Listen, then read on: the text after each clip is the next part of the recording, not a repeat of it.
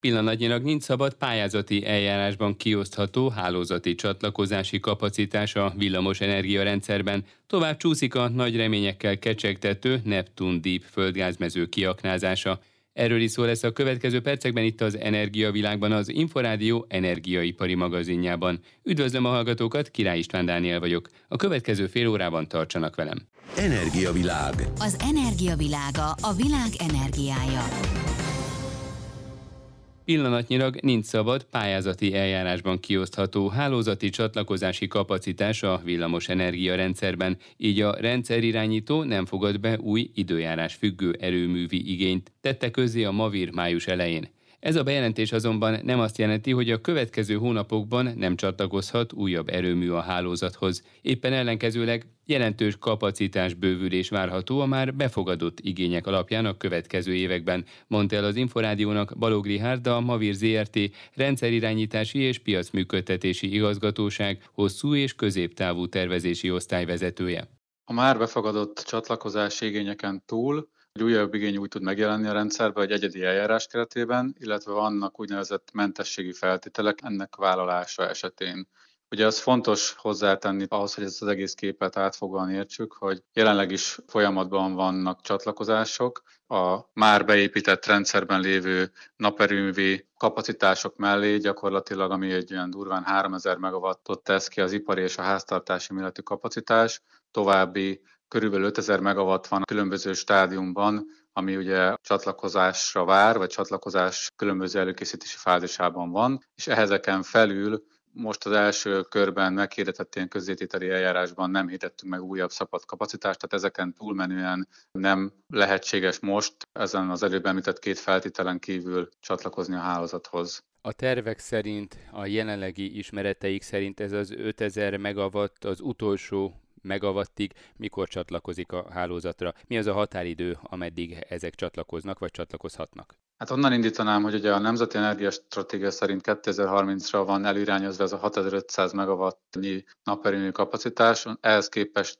ennél jóval jobban állunk, tehát mind a beépített mennyiség és időarányosan is. Gyakorlatilag ez a 2500 megawatt már csatlakozási tervel rendelkező, illetve 2500-600 megawattnyi biztosítékot letett erőmű a következő egy-két éven belül megépülhet. Tehát ez az, amit most így viszonylag rövidebb távon megvalósulhat, és ugye ezzel együtt egyébként a további bővítések ilyen fél éves ciklusok keretében megvizsgálásra kerülnek. Ez a mostani helyzet, ez csak és kizárólag az ipari méretű napelemekre, megújuló erőművekre vonatkozik, vagy a háztartási méretűekre is? Ez az eljárás maga az ipari méretű naperőműekre vonatkozik, a háztartási méretű igazából nem képezi ennek a részét. Nyilván a vizsgálatokban valamilyen tekintetben azért ezeket is figyelembe kell venni, de inkább csak olyan tekintetben, hogy ugye a szabályozhatóságot folyamatosan biztosítanunk kell. Amúgy azt látjuk, hogy most jelenleg körülbelül 1000 megawattnyi háztartási méretű naperőmű szintén megduplázódhat ennek a beépített kapacitása egy-két éven belül. Tehát azok terén nincs ilyen jellegű korlát, ott folyamatos a beépülés és a csatlakozás. Mit jelent egy laikus számára, hogyha megpróbálná elmondani az, hogy nincs hálózati csatlakozási kapacitás, nincs elég kapcsolódási pont, mondjuk nincs elég kábel?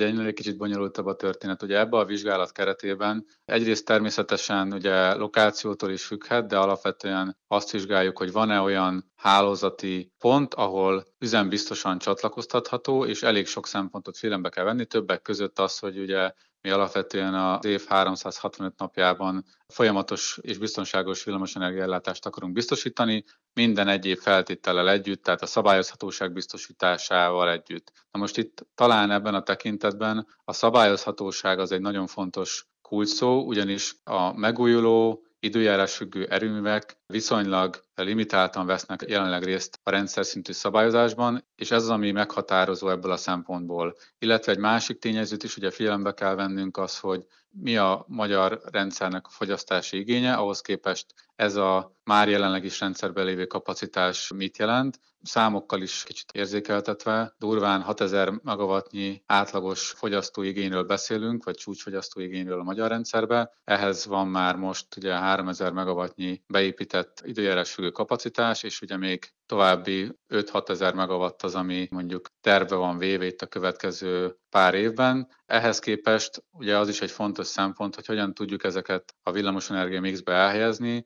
figyelembe véve azt, hogy például ezeknek a kihasználtsága meg a tervezhetősége eltér a hagyományos erőművektől. Ugye itt ezek durván ilyen 18-20 százalékos kihasználási óraszámmal üzemelnek. Tehát nem csak a mögöttes hálózatfejlesztés az nagyon fontos és hiányzó szempont, tehát ott nyilvánvalóan lassabban tudunk hálózatot fejleszteni, mint, mint akár ipari méretű naperőműveket integrálni, vagy hát építeni tudnak a, a beruházók, de a másik szempont az, hogy ezt fokozatosan kell tudni megtenni azért, hogy a szabályozhatóságot is folyamatosan tudjuk biztosítani. Ez azt is jelenti, vagy jelentheti, hogy abban az esetben, ha ez az 5000-6000 megawattnyi kapacitás megépül, 8000-8500 megawattnyi kapacitás lesz, legalábbis névleges kapacitás az országban, akkor előfordulhat olyan áprilisi, márciusi nap, amikor a napelemek a teljes fogyasztást tudnák fedezni? Elméletileg természetesen igen. Nyilván itt, ahogy egyébként mindig, azt, hogy azt biztosítanunk kell, hogy a hálózati elemek terhelése az ne haladjon meg egy bizonyos szintet, de alapvetően igen, ez azt is jelentheti, hogy csúcsidőszakban, amikor ezek csúcsterheléssel üzemelnek, akkor akár kizárólag ilyen forrásból is származhat a megtermelt villamosenergia. Hogy bírná ezt a rendszer, a hálózat, hiszen nem egy ilyen típusú termelési modellre alakították ki ezt az elmúlt évtizedekben?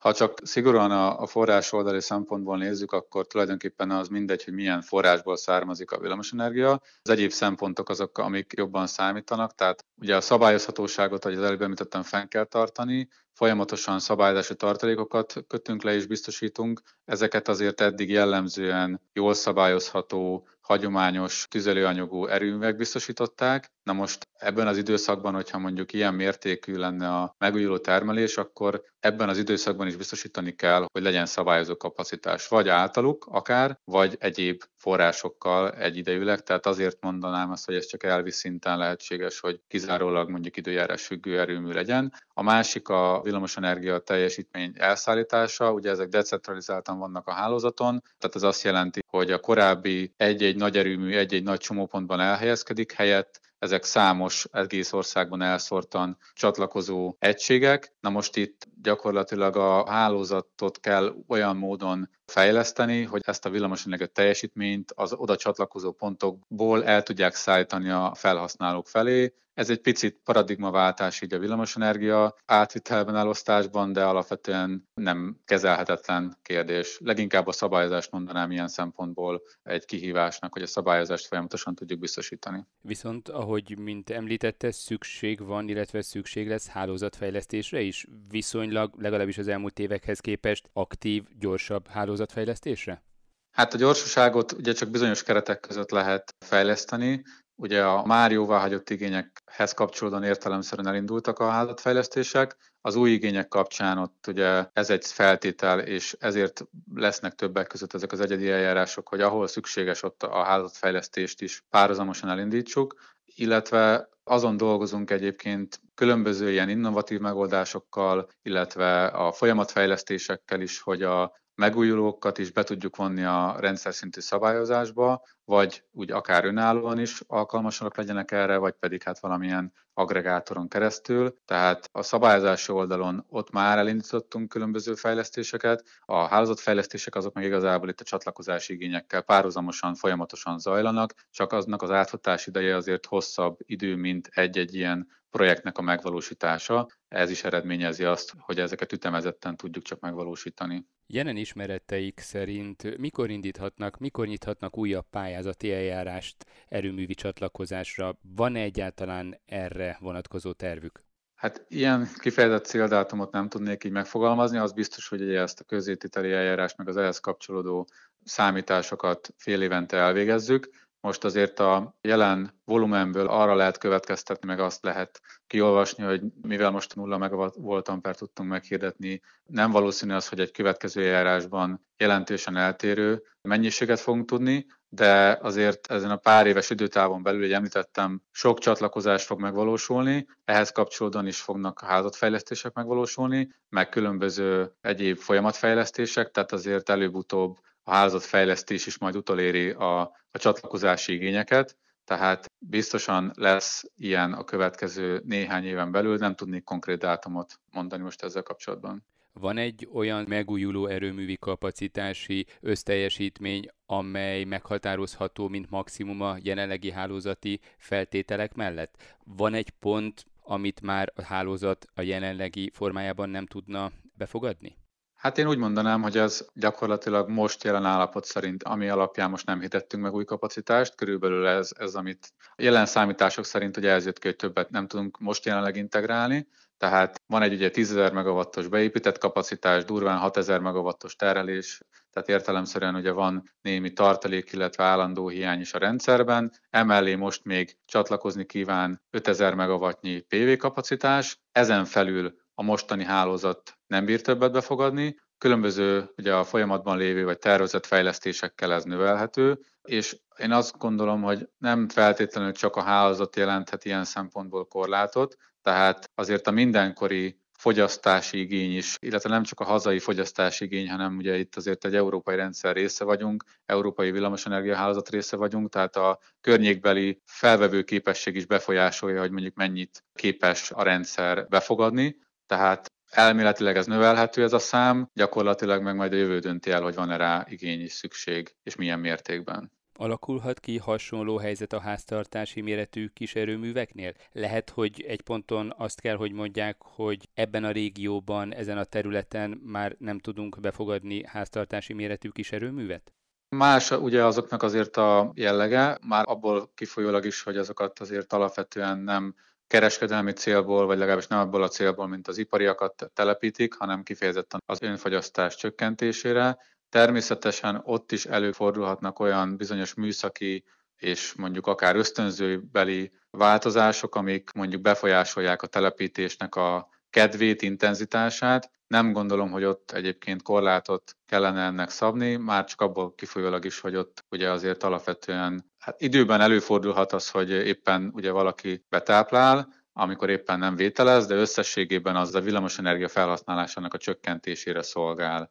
Tehát teljesen más igazából annak a, célja szerepe, úgyhogy ott inkább a műszaki elszámolási ösztönző vonalon kell hát esetleg a jövőben beavatkozásokat tenni annak érdekében, hogy a rendszert folyamatosan a biztonságos oldalon tudjuk tartani. És visszatérve az ipari méretűekre, mint mondta, azért egyedi eljárásban akár most is, vagy a következő hónapokban, években is tudnak csatlakozási pontokat biztosítani?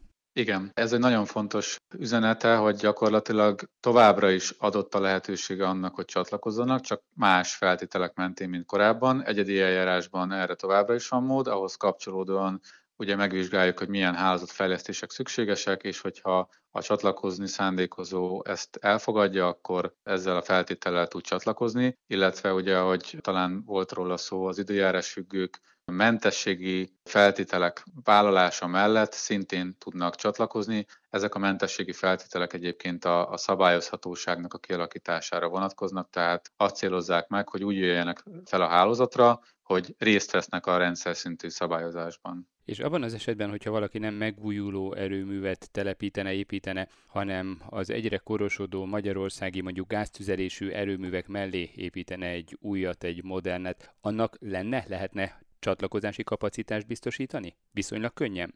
Hát ebből a szempontból az a válasz, hogy sajnos nem, illetve gyakorlatilag hasonló feltételek mentén, mint ha mondjuk egy PV jönne. Igazából a kapacitás kiosztás szempontjából mi ilyen tekintetben legalábbis nem különböztetjük meg azt, hogy most időjárás függő, nem időjárás függő. Egy adott hálózati ponton egy bizonyos méretű kapacitást tudunk felvenni, bármilyen típusú is legyen, annyi, hogy az időjárás függőkkel szemben ráadásul ugye itt ezt a szabályozhatóságot külön kell tudni biztosítani, ami egy normál, hagyományos erőműnél mondjuk úgy, hogy alapvető adottság. De ilyen tekintetben azt kell, hogy mondjam, hogy most jelenleg ezeknek az egységeknek a csatlakozása sem tud biztosított lenni, ugyanabban a várakozó sorban tudnak ők is lenni, mint a megújuló erőművek.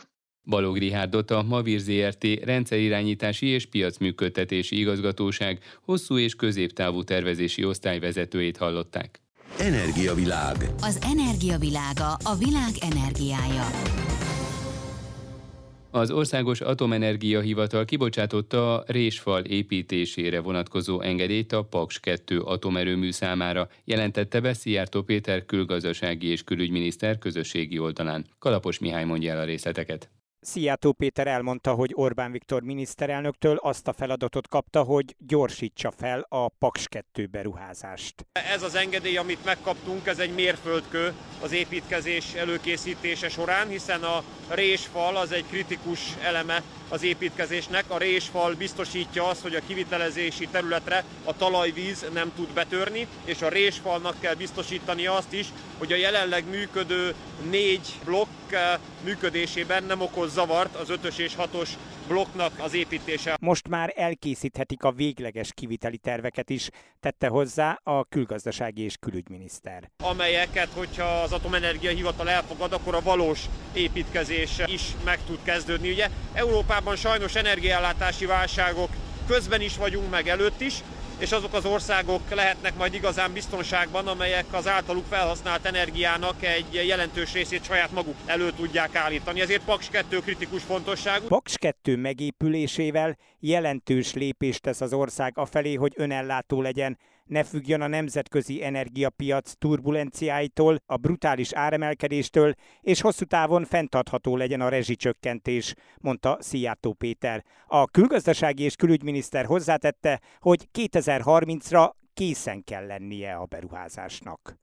Energiavilág. Az Inforádió energiaipari magazinja az olaj, a gáz és a villamos energiaipar aktualitásaival.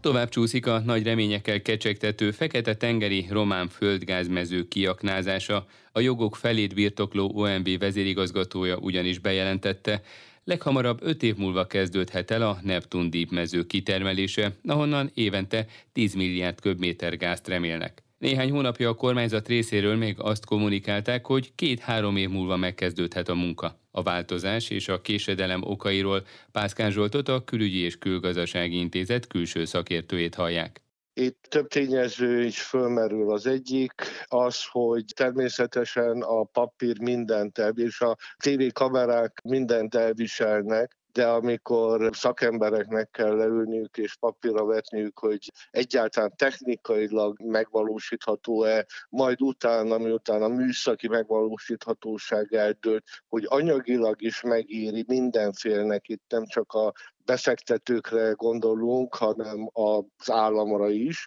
akkor abban a pillanatban már egészen más a helyzet.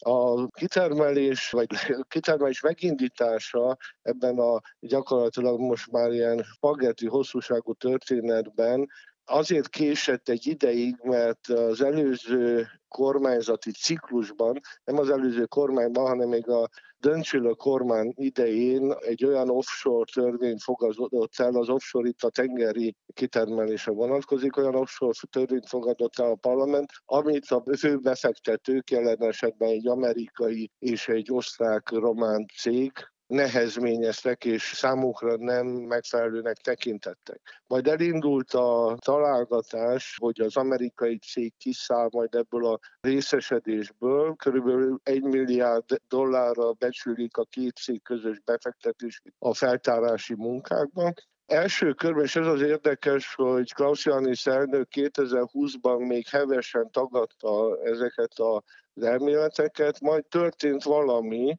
és bár valószínűleg kevesen emlékeznek az átlag hírfogyasztók közül, 2021-ben, tehát 2021 márciusában már volt egy főpróbája a 2022-es februári orosz-ukrán összecsapásnak. Akkor haderő felvonulása történt, de elcsitult a történet. Mai napig sem tudjuk, hogy akkor ki volt a kezdeményező, ki reagált kire. Majd hirtelen az amerikai cég mégis eladta a részesedését, és a román állami gázkitermelő pedig be is jelentkezett, és gyakorlatilag az amerikai cég busás haszonnal ki tudott szállni abból az üzletből, ami mára gyakorlatilag egy román állami és osztrák magáncég közös vállalkozásává vált. És egyébként akkor nem volt semmilyen magyarázat arra, hogy az amerikaiak ezen kecsegtető üzletből miért akarnak ilyen hirtelen kiszállni?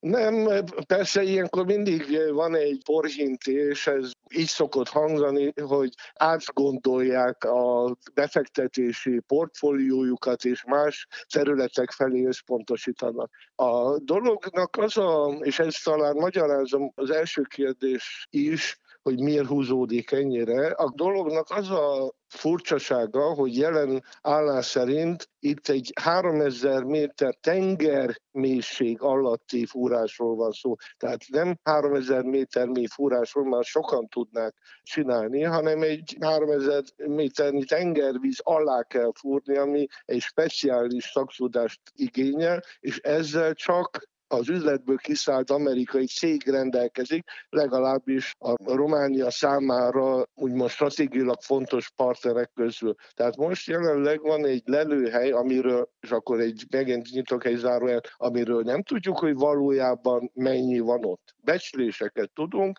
vagy legalábbis sejtünk, vagy sejtetnek a befektetők, akik tőzsdén forgatják a papírjaikat, tehát nem érdekük, hogy is mondjam, túl rossz eredményeket mutatni, főleg ha valaki el is akarja adni a részvényeit, és ebből az üzletből pont az az egyetlen cég száll ki, amelyik ebben a technológiával rendelkezett. Tehát most egy öt éves ciklust határoztak meg, de kérdés, hogy az öt év alatt képes-e akár az osztrák, akár a román partner ebben a történetben műszakilag megfelelni a feltételeknek. És utána jön az a kérdés, amiről senki nem beszél, senki nem mondott az elmúlt időszakban, legalábbis én nem találkoztam vele, pedig ugye naponta 3000 cikket látok, tehát mennyibe fog kerülni? Milyen árban lehet ezt fölhozni? Mert lehet azt mondani, hogy ez biztosítja Románia gázellátását 10 évre, mondjuk, de milyen áron? háromszoros, négyszeres,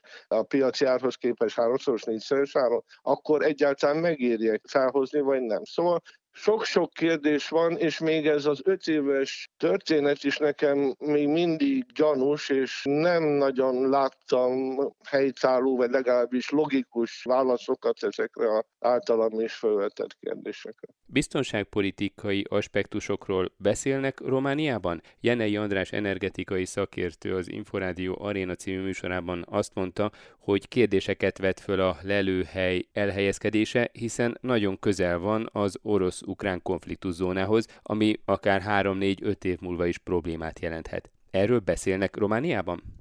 Nem, illetve itt van egy ellenmondás, és szerintem persze egy felkészületlenségből fakadó össze-vissza beszélés is, hiszen ne felejtsük el, itt most a a sajtóban is nagyobb figyelmet kapó Kigyók szigete, az korábban az ukrán-román viszály egyik fő eleme volt, hiszen a körülötte lévő tengeri övezet kijelölésénél nem volt mindegy, hogy sziklának vagy szigetnek ismerik el. Jelen állás szerint a hágai döntés szerint, amelyik Romániának adott igazat, úgy néz ki, hogy sziklának számít, ez jóval kevesebb területe van, így természetesen az olaj- és gázlelőhelyek is más elbírálás alá kerülnek. Ugyanakkor a félreértés, amit itt sokan hangoztatnak, hogy azzal, hogy Oroszország elfoglalja Kigyók szigetét, gyakorlatilag újra nyithatja ezt a vitát, szerintem nem érintik ezt a lelőhelyet, mert az nem ebbe a területbe tartozik. Tehát a román politikai életben is teljes a káosz, ezt akartam ebben a vitával érzékeltetni.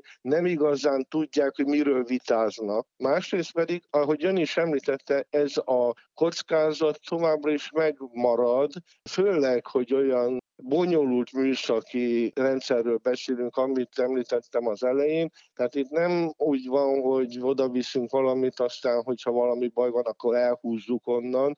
Hát kérdéses, hogy a biztosítók hogy fognak hozzáállni, egyáltalán kivállalja a kockázatot ekkor a befektetésért, nem is kell azt megsemmisíteni, csak éppen folyamatosan zaklatni ahhoz, hogy elvegye a kedvét a már említett szereplőknek. Úgyhogy ez egy én úgy érzem, és mint mondom, amíg nem tudjuk, hogy milyen összegekről beszélünk, akkor ez kicsit olyan tőzsdei játszadozás, mint a Verespataki arany, amiről senki, persze óriási mennyiségeket említenek, néhány cég nagyon jól forgatja a tőzsdén az ezzel kapcsolatos részvényeit, de azon kívül, hogy valójában mi van és mennyiért, azt nem tudjuk. És abban a pillanatban, hogy ez kiderülne, mondjuk kedvezőtlen módon, akkor ezek a részvények persze semmit se érnének, és tehát ezt is vegyük figyelembe, hogy itt ilyen játszmák is vannak, és érdekek. Pászkán Zsoltot a Külügyi és Külgazdasági Intézet külső szakértőjét hallották. Energiavilág. Az energiavilága a világ energiája. Az Energiavilág az Inforádió energiaipari magazinja ezzel véget ért. A szerkesztő műsorvezetőt Király István Dánielt hallották. Köszönöm a figyelmüket, viszont hallásra!